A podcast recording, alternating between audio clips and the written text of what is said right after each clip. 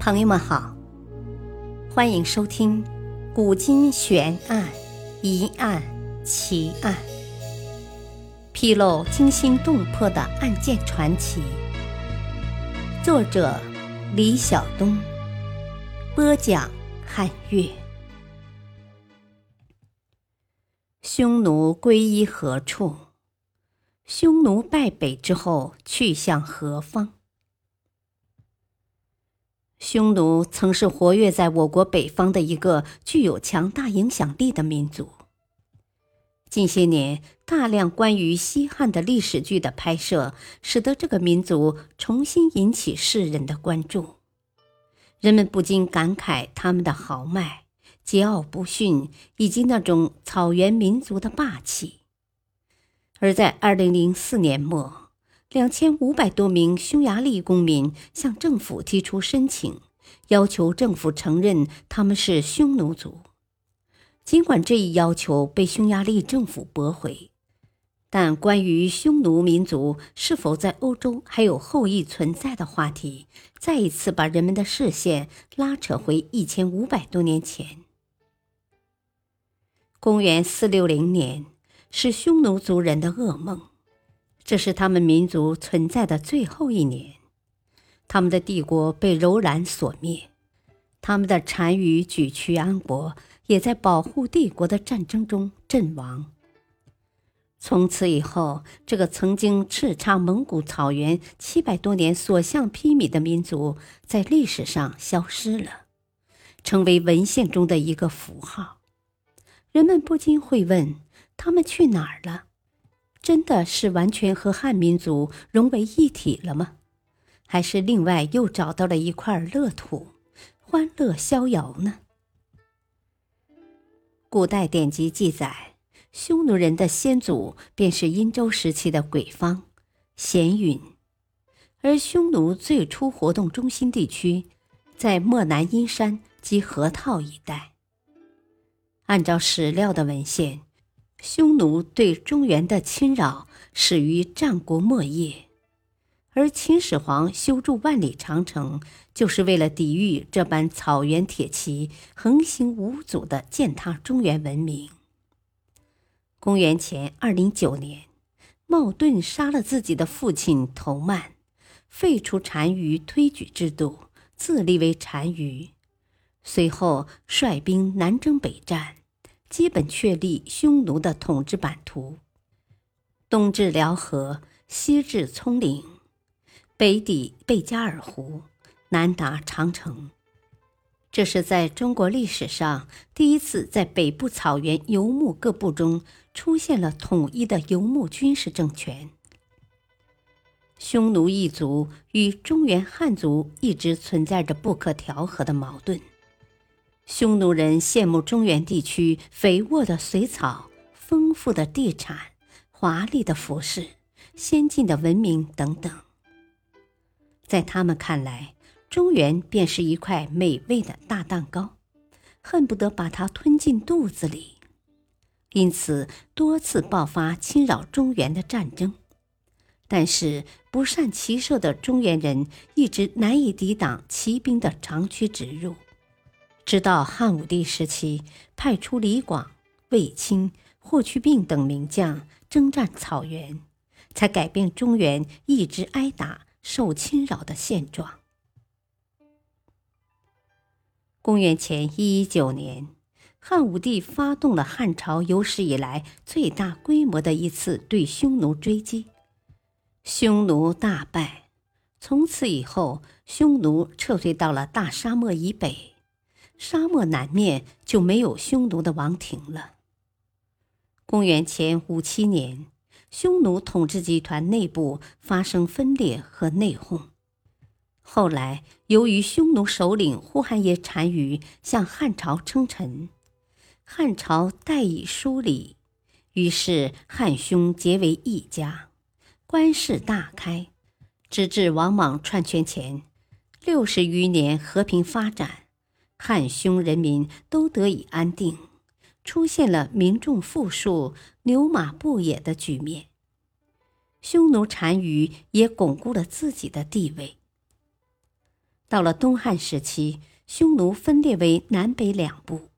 北匈奴不仅常攻扰南单于，还多次对汉朝边境进行骚扰性进攻，侵破西域诸国，严重阻塞中西交通。汉和帝利用北匈奴内部阶级矛盾、民族矛盾和统治阶级之间的矛盾所造成的混乱。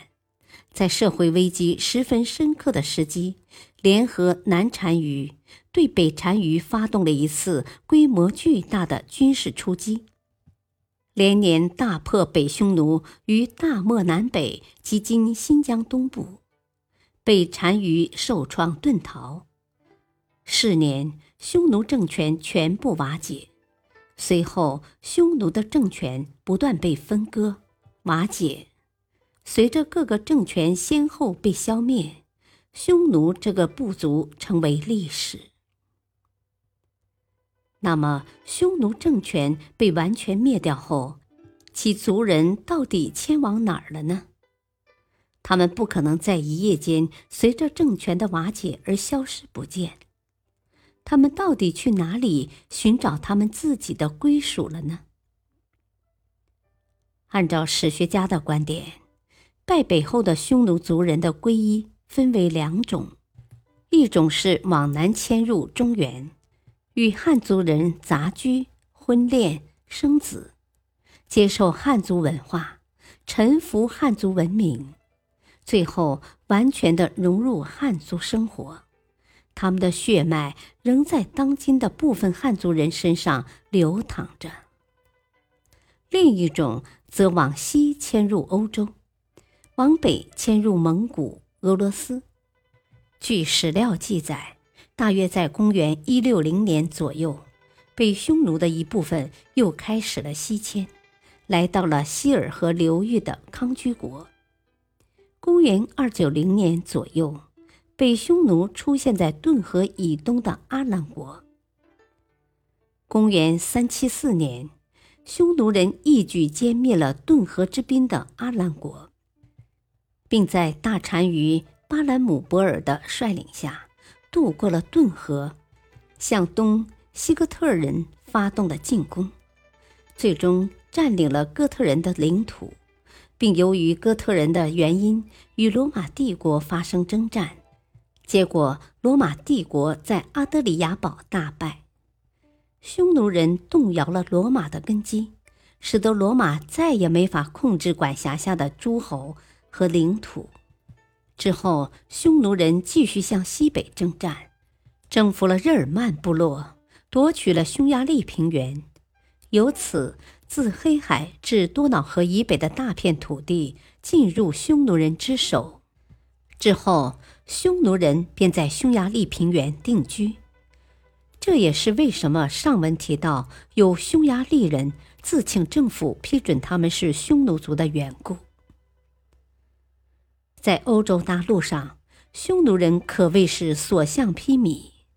四四三年，匈奴军队长驱直入到东罗马首都君士坦丁堡城外，东罗马全军覆没，不得不和匈奴军签城下之盟，订立合约。此时的匈奴帝国再次达到它的鼎盛时期，其版图可谓盛极一时。